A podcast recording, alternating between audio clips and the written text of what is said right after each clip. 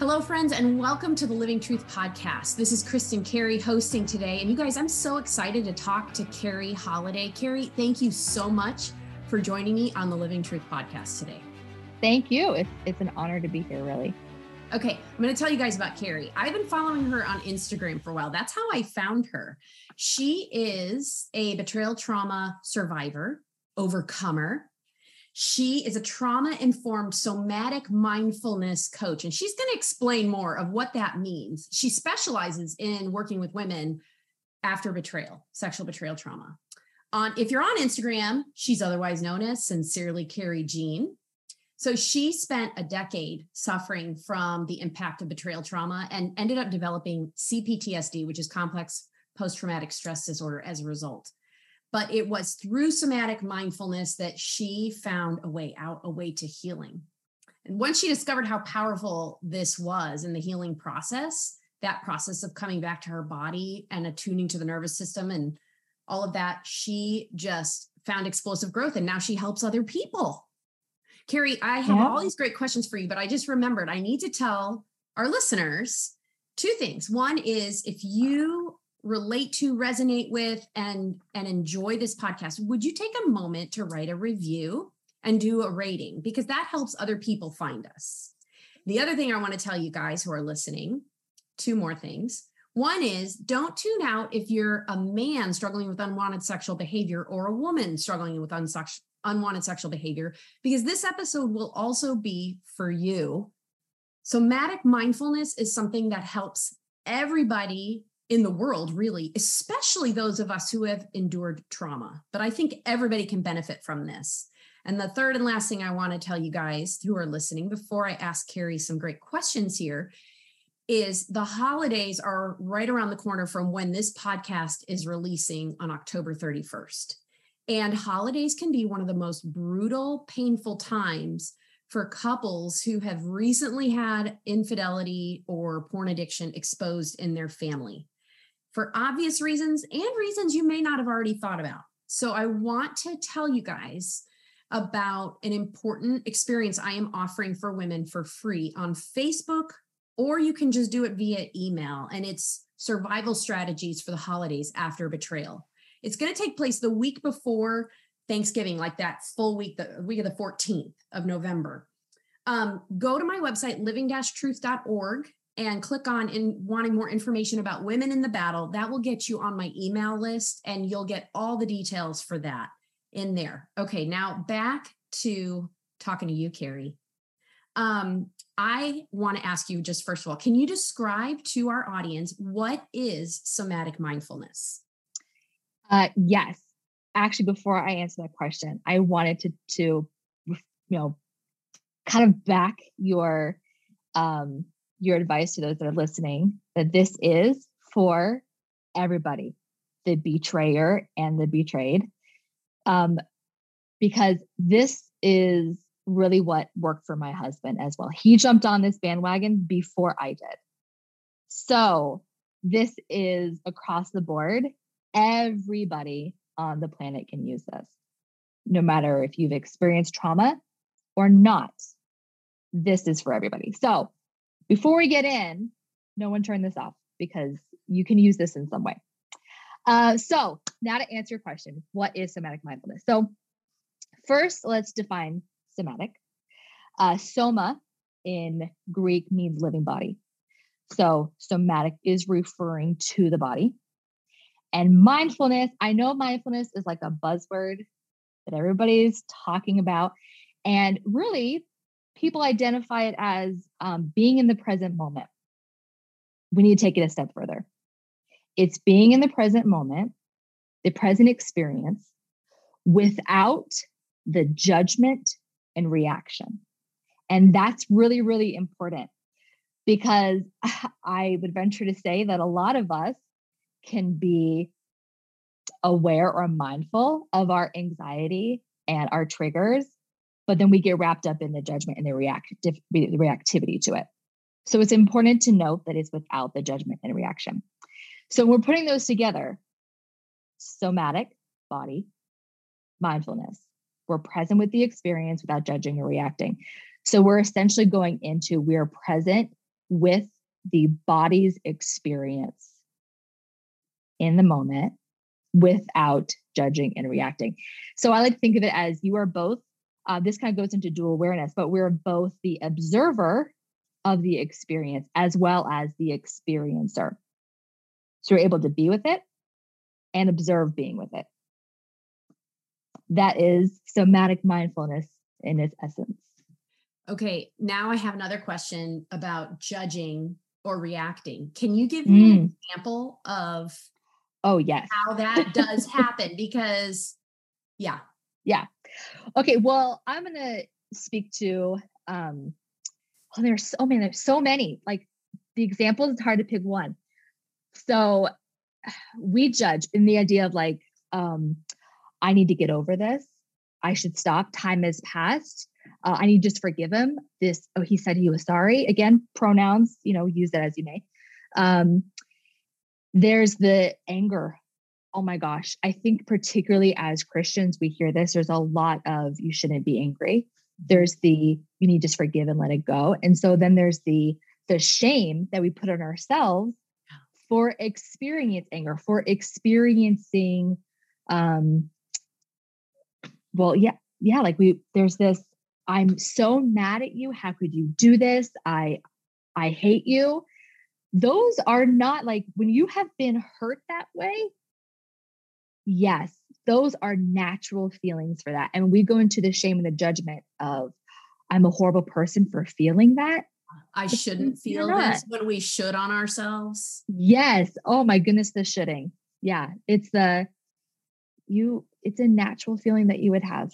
Mm-hmm. Um, and when we, we react to it, we start to um, I, I don't like this feeling. I'm going to run away from this feeling. We go into this either avoidance or we get sucked into the spiral. And that's we get very, and that's a, a protective, both, both are trying to protect. And that's actually a really important thing to note that um, I've seen this and I've experienced this, that there is a, um, oftentimes in a relationship dynamic, one is generally anxious and one is generally avoidant. And there's a lot of um, shame that's put on the avoidant. And I'm going to say that, and there's this idea of, oh, they're cold. They don't care about me. Um, they they're so neglectful. But the anxious is very like, I'm I, I want the attention. I'm needy. I care about you. Neither one is healthy. Okay both are trying to achieve the same goal. Both are trying to achieve protection. And so we get very reactive, either going into avoidant or going to an anxious, whichever one is your MO or your pattern.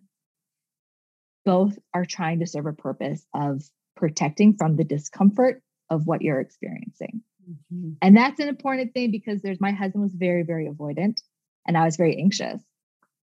But his shutting down is his way of trying to protect against the shame that he felt. And me trying to latch on was me trying to get the connection from the pain that I felt. So there is a lot of judgment that goes into our patterns of survival. Mm. And it's mm. important to know both people are trying to achieve the same thing, which is to feel better. Mm. And there's no shame in trying to feel better because we all want that. And, and, the, and, trying to connect. It's all rooted in our need for attachment. Like we were created yes. by God to to need attachment for survival as infants mm-hmm. and we're supposed to transfer that and in an adult yes. way in an adult relationship Absolutely. to be interdependent yeah. so um yeah so th- this is so interesting because i think a lot of us live completely disconnected from what's happening in our oh bodies oh why do you think that is i mean god gave us these messages like all the neurons in our gut literally right mm-hmm. Mm-hmm. Um, all the, the the the gut feelings, the intuition, and I think especially Christians tend to dis- dismiss like, don't listen to your gut, listen to God, mm-hmm. you know, and as if those are two completely separated different things. things. Yeah, and we learn to not listen to our bodies. Um, so why do you think that is? That we, especially for those of us who are listening who are parents, we probably had this done to us as children, right? Mm-hmm. stuff done to us like to get us disconnected from our bodies and then we pass that on to the next generation so why do you think it is so so many of us are disconnected from our bodies So a lot of it goes into survival. When you think of um, like a, a bear, like in the wild, uh, or a lion, I think lions run faster than bears. Actually, I don't even know. but say they're running at you, they're charging fast. In the moment, it is, you're not going to like, okay, how am I feeling? What's the best thing to do? You're going to react. It's about the survival. Yeah. So when it comes to, as you're, I mean, you said it all the way back to childhood, as children, we depend on our parents for survival. So it's, I need this connection. This connection is going to determine whether or not I make it if I'm connected to my parent. So I'm disconnecting from myself in order to preserve this connection with them because that's what's going to keep me alive. It's all about the survival. So we start to, well, when they say something, if that goes against what we're feeling, then it's okay, that what I must be, what I'm feeling is wrong. What I'm feeling doesn't matter because it's all about them. It's I need to keep this relationship okay in order to be okay. Mm. So we chip away at our own intuition, at our own gut instincts, at our own needs, because the needs of the relationship matter more mm. for survival. And that's why I love, I mean, I, I appreciate that you touched on um, all the way going back to childhood because it does, it, it's, it, Debi Silber, Debi Silber um, talks about the five stages of betrayal trauma recovery. And she's the founder of the Post Betrayal Transformation Institute. And in the first, the first uh, stage is the setup stage. And the setup stage is all of our essentially pre existing um, attachments, our pre-existing wounds, the the lack of connection, our our traumas before we even entered into the marriage, that then makes us disconnect from ourselves and our intuition to then I need to preserve this relationship. So absolutely, it does. Many times we start looking into um, healing from betrayal in our in our relationship. It brings up all of the before because we see the setup, how our system has been shaped into this disconnection from ourselves. Mm-hmm. Yeah. Absolutely. It's all about survival. That's the that's the brain yeah. and body's number one priority. It's not happiness as much as we like to think it is. it's not. It's, it's about it is 100%. It's how can I get through this? Mm-hmm. And what the brain's going to do is it it's like a file cabinet. It goes back to see how did I get through this before? which is that setup stage. It's how did I preserve connection when I was a kid? And we do this subconsciously. How did I preserve that? That's how I'm going to do it now. Mm. Because it's those patterns of survival. That's what the brain's going to do. Even if it's no longer serving you, it knows this is going to get me through it. That's what matters. Okay, so some people are listening and they're they're I know you can't see what I'm doing with my hands if you're just listening and not watching this, but that was that mind blowing, mind blown hand motion here. Okay, so uh, very powerful. So if you're listening and you're like, oh my goodness, yes, that is me. Like I have been doing whatever I can to preserve the connection mm-hmm. with my spouse or to avoid what I think I'm just avoiding the connection, but really that's also about survival because you're you're trying to avoid the shame and they're realizing yeah i'm living completely disconnected from my own body my own feelings and thoughts and wants and needs um, which kind of perpetuates this cycle of mm-hmm. trauma right mm-hmm. so how do how do they start to begin to reconnect with their body after living disconnected for so long well first and foremost it's not a fast process and I say that because it can be scary. If you have learned that survival means disconnecting from yourself, then to then go into and now I'm gonna try and connect with myself, that's going against what your body has learned for survival. And that can be scary. So that is why slowly matters because we're trying to um okay so this is kind of like the example I you'll you'll hear me out. So like you know the frog, you put the frog in the pot and then you crank the the temperature up. If you go all the way up to high, it starts boiling, the frog's to jump out. If you just slowly go one degree up, one degree up, then the frog stays. It's like, oh, okay, it acclimates. It doesn't freak out. Mm-hmm. So in trauma, we call this titration, yes. where we're adding one drop at a time. So that way it doesn't have the reactivity. So we're trying to reconnect to our bodies, which has been oftentimes deemed unsafe to do. We want to go slowly in that reconnection because we don't want to activate the threat defense system, which mm-hmm. is essentially saying that's not safe to do. So we need to pull out all the protective measures. So we we go slowly. We go slowly with um, compassionate curiosity. And the compassionate piece is huge. Oh my goodness, it's so big because that's where we we don't we get rid of the judgment. It's knowing this makes sense why this is scary. It makes sense why I'm re- I'm resistant to go there. Mm-hmm. This is hard. We're giving ourselves the validation. We're giving ourselves the attunement of being heard. We all want to be heard and seen and understood. That's a natural longing that we have. And so we're kind of giving it to ourselves. As we're reconnecting, we go slowly with right, what do I notice in my body? And maybe if that's even too much, it's what do I notice in my environment? What do I notice in the way that my body engages with the environment? And then we can take it, okay, what do I notice in my body? Mm. Sometimes I know breath work is, you know, good to your breath. That's a big one that people use because it's always there. We always have our breath with us. But the breath can be very dysregulating. So talk about connecting to your body, connect with your breath when it's like, oh my gosh, I have to go inside to do that. And that's really scary.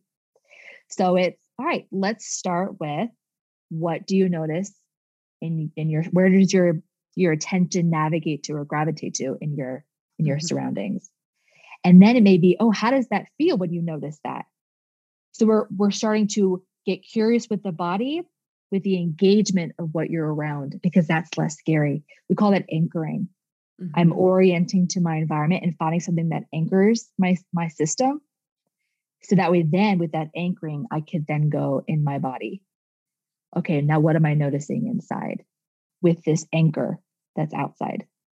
So it's all about taking it at the pace of your nervous system. Mm. That's the phrase I love to use because your your system is the one that's going to determine how quickly you can move. And okay, that so what is, is the sign that you're going too fast? The sign you're going too fast. Well, when we start to notice um, the the the anxiousness, the shutting down. Um, I mean, those are kind of more of the ones that we tend to think of. You know, flight, fright, freeze, mm-hmm. a fawn. That's a big one. A big one we see in betrayal. I think a lot is the fawning. Which um, explain what fawning is, just to be sure that people understand. So fawning is essentially, um, I like to think of it as um, friend. You're fawning, you're befriending of I'm going to be super nice to you so that way you'll be nice to me and I won't get hurt. You know, someone breaks into the house and you're like, oh, okay, you know, you're doing such, okay, here's all my things. Oh, how'd you get in? You did, you're such a good, you're so good at this. Like you found a way into my house. you're, it's like you're being nice to them so that way they won't hurt you versus I'm going to fight you and run away or, or freeze, which is, um, freeze is an overcharge of both the high intense, the hyperarousal and hypoarousal. Like they're both going in full force, they get stuck. So fawning is I'm I'm playing the perfect wife. I'm going to give you everything that you need so that way you'll be nice to me. Mm. That is that's why we see that a lot, I think, in Michelle. And I did it. Hands down, I did it. It was I'm going to cater to your every need. I'm going to try to prevent any stress in your life for my own survival. Yeah, we're also encouraged to do that by a lot of unknowing people helpers that don't realize yes. they're actually propagating the addiction cycle when they tell us mm-hmm. to just give him more sex and reduce his stress levels. Mm-hmm. it's not about either of the well, stress does play a factor in uh, addiction, but it's never the the betrayed partner's job to reduce the stress exactly. of grown up with the unwanted sexual behavior. Yeah. So, but yeah, so you're right. It's it's a we do we fawn as a survival strategy, but we also it's also highly encouraged and highly valued by the church also. Oh yes. A- absolutely. Yeah. Absolutely. So okay, so one thing I want to go back to is this how you said how important it is to have that compassionate mm. curiosity, which is in stark contrast to judgment, right? Uh, yeah. Totally. Okay. But one thing that I found for several years of my early recovery process was I had to borrow the compassion of other people for me. Mm-hmm. I could not manufacture it for myself. Like I could if I was really intentional and I stopped and I and I was um intentionally working on com- self-compassion and like ex- uh, seeing myself the way god sees me instead of the mm-hmm. way my own inner critic um, was speaking to me but i largely had to hear other people's empathy for me and my own empathy for other people who were hurting mm. to integrate that into my own way i see myself and talk to myself which is why it's so powerful and important to work with somebody as a coach. That's one mm-hmm. thing Carrie does is coaching with betrayed women, and why being in a group is so powerful, a group with other betrayal trauma survivors, because you hear each other talk and you feel that compassion for somebody else often before you start to have it for yourself, don't you think? Yes, yes. One of the big, we no longer live in a world where we have to constantly be worrying about um, you know going out and gathering food. And um, that the making of the bread is this huge elaborate or laundry is this huge elaborate.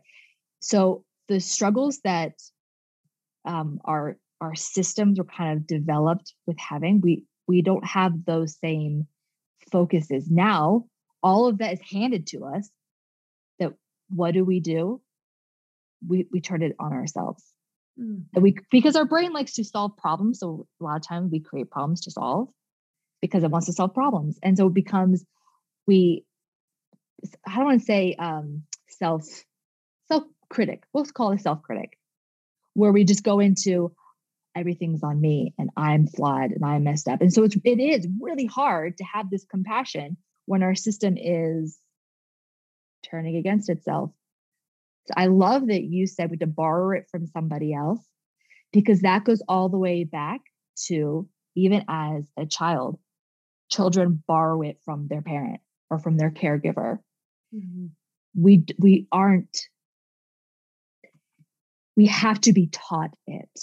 Mm-hmm. We have to be shown and and um, set the way for it. And when that's not given, we don't know how to do it for ourselves. That's why it is really important. Most of the healing that happens in a coaching or therapeutic setting is the relationship. It's the I am safe to go with this and somebody's still here. Somebody, compassion is being with somebody in their suffering. Mm-hmm. That's what compassion is. And so when we're when we have somebody who's still with us, we are vulnerable and sharing, and somebody's still like, hey, I'm here. I'm here. It's okay. There's no judgment here. Like, I'm here. I hear you. Man, that really sucks. Mm. That was really hard. Man, I'm I'm here. Then there's this like, whoa, I that it eliminates the shame of I just shared something and they're still here. Wow, we are shown in that relationship how to do that for ourselves. Mm. Absolutely. It does take being taught because our system learns through example, it learns from others. That's why connection, that's why God made the family unit so Im- important because mm. that's how we learn to navigate the world is through each other. Community, mm. family, friends, that is essential. It absolutely, absolutely. is. So, um, okay, you you talked about going slowly can you I, I loved the example you gave of of starting with your environment rather than tuning into mm-hmm. the body and in our groups we do a lot of grounding strategies with um, our betrayed partners and we'll do the the five senses you know name mm-hmm. 5 things you can see four things you can yeah. hear etc which is that anchoring um, when a person start is is in a place where they can start to look at what is going on in their body um, can you give us some examples of some somatic mindfulness techniques that people could try? Oh, well, there are a lot of uh, different approaches. Um, it is, it's all about the pattern. Okay. That there is, and that's why that's why it's a it's a process in time because it's recognizing the patterns of what am I seeing here? what am I seeing? It's being open to what you're saying to start to notice the pattern. Mm-hmm. So maybe it's, um, I like to start with the feet first off, where it's the anchoring your feet on the ground. There's a lot of um, support in the feet, they carry us everywhere. Yeah. And so I really like focusing on it's bringing it down to the feet. Feet on the ground. What are you noticing? I my clients get used to asking or to hearing that question a lot. What do you notice? What do you notice? Because there can be, I notice this is uncomfortable. I notice I um, that I don't want to go there. I notice versus the I don't want to do that. I don't want to do that. This is really uncomfortable. It's I'm I'm noticing, and that's putting yourself into the observer role. We're witnessing the experience. So I always like to start with the feet and finding some grounding or a place of anchoring. It's where I really like to use. I think you know God is our anchor. I always love that God is anchor. So if it's finding anchoring in in ourselves.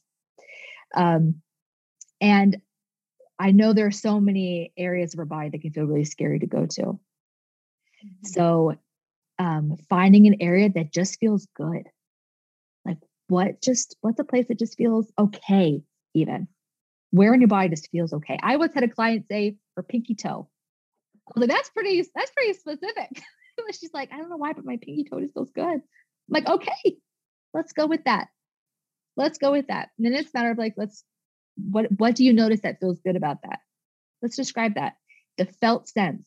I love the language of the felt the felt sense because we tend to um, do a lot of you know emotion. Label the emotion. Super super helpful um, bringing that neocortex online.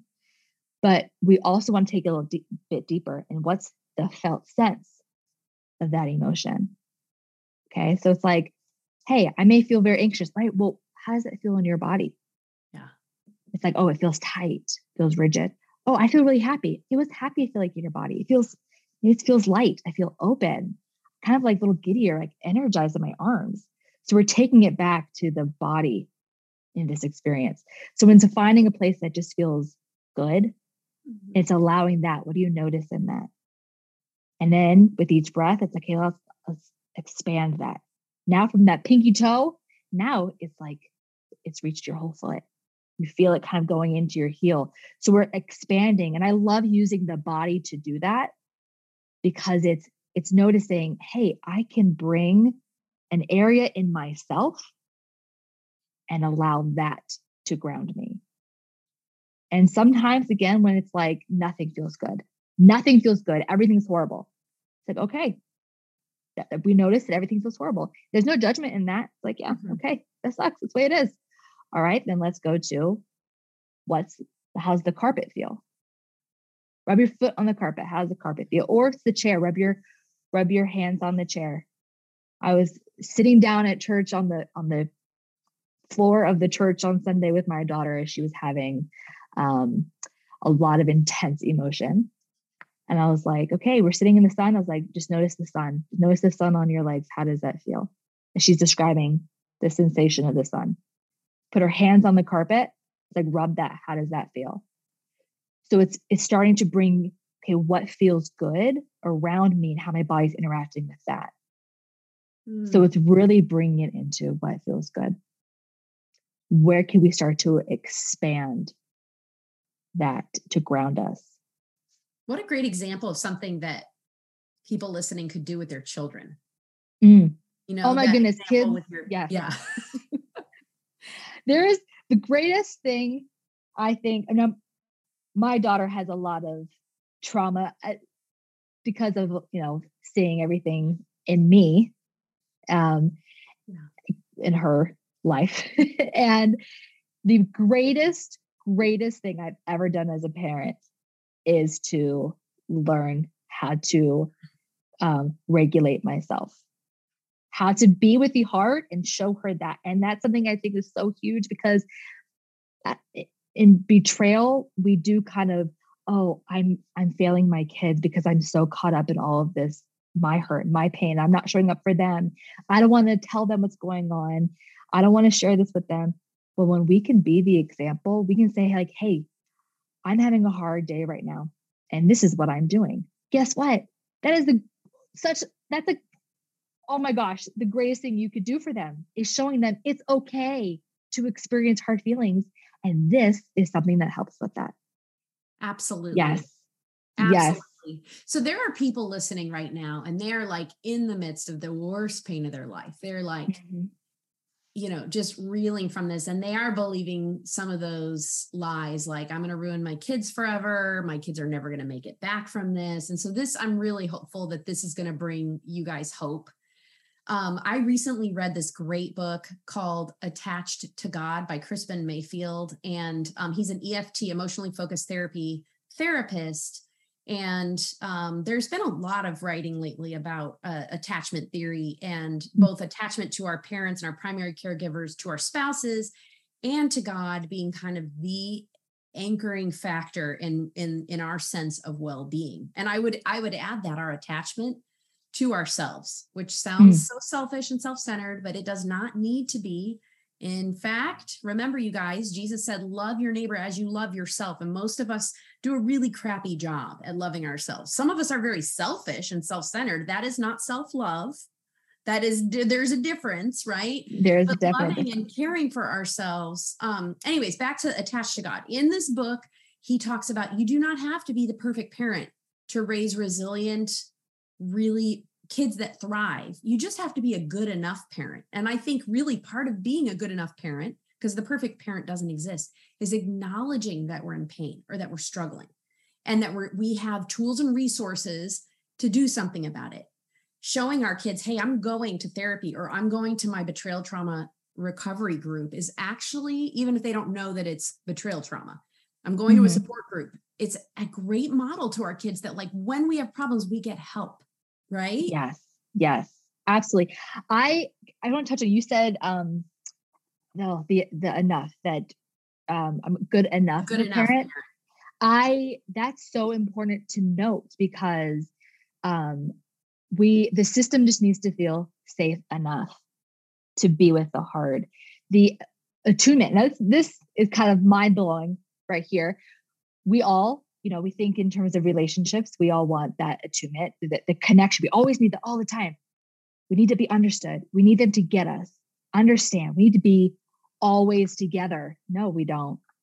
We need to be just enough. And healthy relationships only need attunement about 30% of the time. Oh, wow. I know, right? I've never heard that. That's amazing. Mind blown this is what really matters. Every relationship is going to have ruptures. You think mm-hmm. relationship meaning uh, intimate relationships, parent child relationships, co-work, all of them are going to have ruptures. That's normal. That's healthy. What matters is the repair. Okay. The repair is what matters. And we aren't going to always understand each other mm. because of our own experiences, our own personalities. Even we're not always going to be like, yeah, I get you and I'm here. What matters is the contingency. And the contingency is okay, I don't quite understand, but I'm still here trying to understand. Tell me a little bit more. How does that feel for you? What what is that like for you? Because I don't understand, but I want to understand. That that is what's so important. We don't always have to get each other 100% of the time. we have to get each other enough and have that contingency of, and I want to know more. Mm. That is so, so, so important. It's all about having enough. I feel safe enough. I feel rooted enough. Mm-hmm. I feel connected enough that I can be with this, that I can reach out. It's having that. There's no perfection of a 100%. Mm. We just need enough. That is, I think it's really important. Really, that, yeah, it's so powerful. I love hanging on the um, affirmation progress, not perfection. Um, because I think so many of us, if we grow up in families with addiction, dysfunctional family systems, we mm-hmm. grow up having um, a facade of perfection that we need to like measure we feel like we need to measure up to at least externally and then when we feel like a wreck on the inside that re- re- produces so much shame which propagates addiction right mm-hmm. and dysfunctional family systems so i love the freedom of knowing it it just has to be safe enough and we have to be just a good enough parent that gives yeah. us some freedom doesn't it to mm-hmm. know mm-hmm. okay yeah i screwed up like that's it's my humanity it's part of the deal absolutely it's going to happen i think a lot of times when we hit a place of trauma you know when something happens and it overwhelms us and we are like stuck and we don't know what to do and we know we need to get help our tendency is to think i'm just going to go i'm going to go find a christian counselor i'm going to go find get get into mm. therapy and of course, if you've been around listening to Living Truth for any length of time, you know that most therapists are not trained in sexual betrayal and or problematic sexual behavior. So it's not advisable to just go to a random therapist. You have to seek out somebody who has specialized training. But I also want to point out the fact that we think that we can just go to a therapist and talk it through and then get some tools and resources from them in talk mm-hmm. therapy. And part of what Carrie is describing is so different from talk therapy. Now, there are lots of therapists who incorporate somatic mindfulness and different somatic techniques that are powerful. But I do encourage you guys, if you have not yet found yourself a therapist or a coach, that you consider um, whether that practitioner, first of all, has the specialized training you need, and second, whether or not they are going to incorporate some of these body based techniques. Because, Carrie, what does it do to just go seek talk therapy when you have?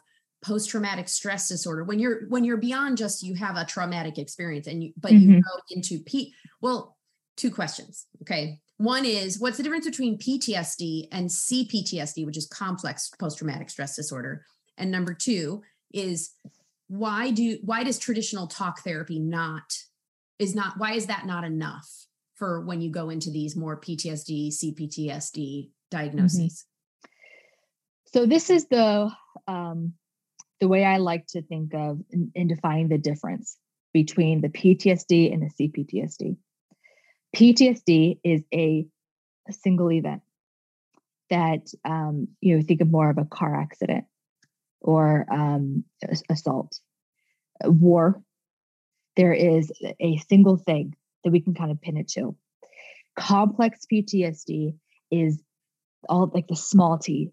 There's big T trauma and there's small t. And that's happening perpetually over time and over time. And it starts to wear at your sense of self. It starts to wear at your attachment that the system is then wiring in this way.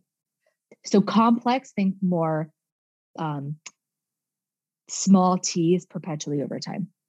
Or big t's over time. Yes yes absolutely. But there's there's the time factor. Yeah there's the time factor. And the reason i like to think in the small t when it comes to betrayal is that there's all of these things where it's like oh the, the way that it was said or how it was that it's happening in subtleties mm-hmm. all of this is compounding so i like to kind of harp on that the small t when it comes to betrayal because we notice a lot of it happening yeah. It's it's sneaking its way in.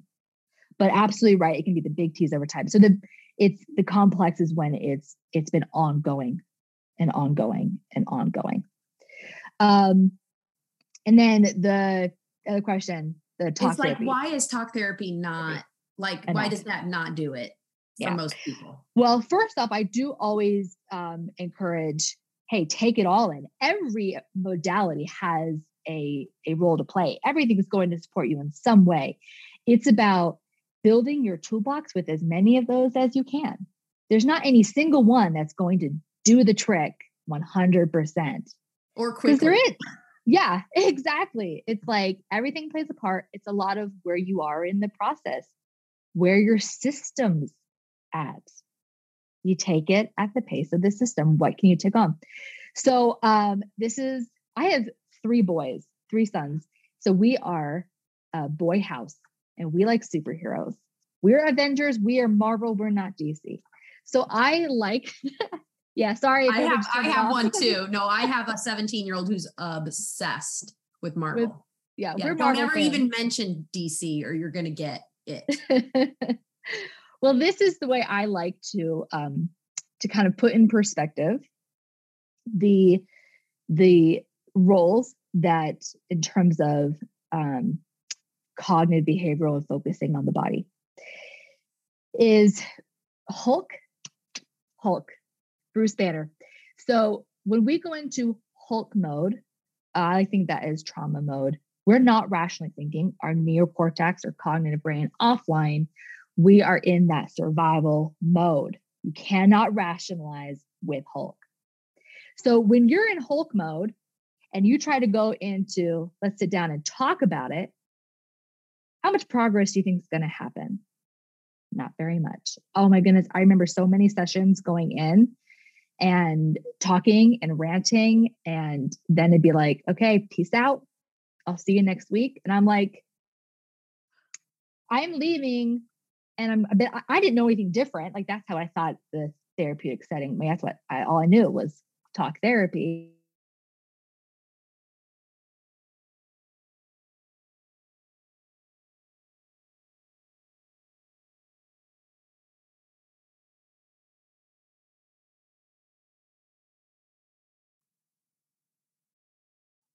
Okay, so all I knew was was talk therapy, nothing different. Now, Bruce Banner is really where the magic happens, right? We're able to talk with, rationalize with Bruce Banner. Now, how does Bruce Banner keep himself from getting into Hulk mode? He tracks his body. He monitors his heart rate to, to when he's noting, oh, I'm getting, I'm bordering on that line. Yeah what are my resources to move through this so I don't go there? Mm-hmm. That's where we can process. That's where we can go and be like, okay, I'm integrating this. I'm able to be with this, is in Bruce Banner. So we have to tend to the body in order to be in that place that we can handle processing and integrating and going back to EMDRing. Man, mm-hmm. like I had EMDR and it's like, wait, but I've had sessions of EMDR that I've had to be like, I can't stop, done. No, I'm not going there because I didn't have the skill set to be with what was coming up. Yeah. And still anchor. I didn't have that. Yeah. So, yes, talk therapy does have a place. Absolutely. But we have to tend to the body, to the system mm-hmm. that it can manage going to that place, mm. that it feels safe enough to go to that place to talk and process. And there can be, we involve movement. There's, there is movement yoga, great. There's a lot of um, movement therapies that help with the actual completion and integrating of the trauma. Everything Actually, plays a piece.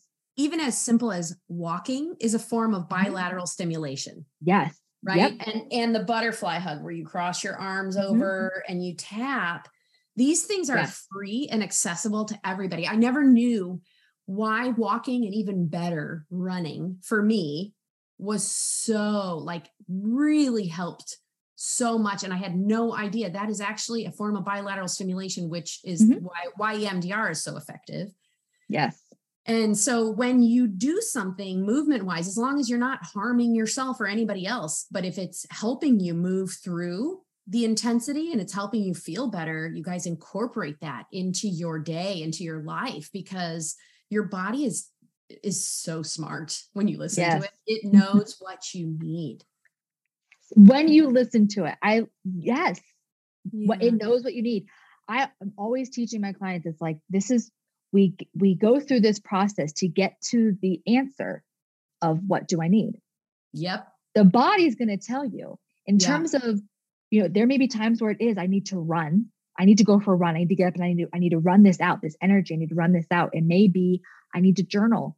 I need to actually get the words, the language to this. Yeah. It may be I need to dance, to bake, to sing, to meditation's a little bit harder when you're in that mode. That's more What of a about, preventative what about practice. Vooing. Vooing.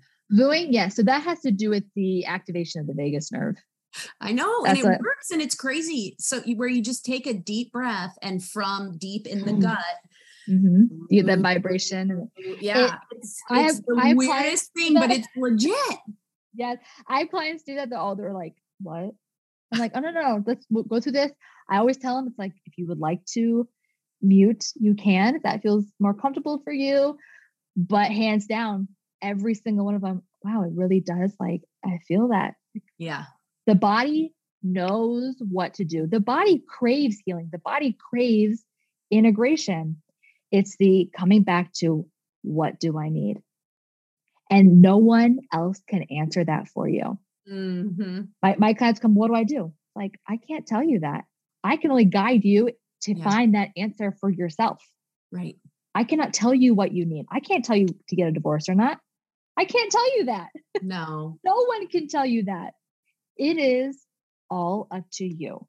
It is coming back to your body, what your needs. Boundaries, I can't tell you which one you need. It's all about coming back to your body and your needs. Mm, That's what it's all about. so powerful, Carrie. Thank you so much for taking your time to share with our listeners. You guys, I will put a link to Carrie's website in our show notes. Um i this is so helpful. We just are so grateful for you sharing your experience your wisdom and um, just your expertise in this area with our listeners. Thank you for having me. you guys um, just take a second and and rate and review our podcast. That'll help more people get the help that they need um, through the living truth podcast. Thank you so much for taking your time to listen in and until the next episode i'm holding out hope for you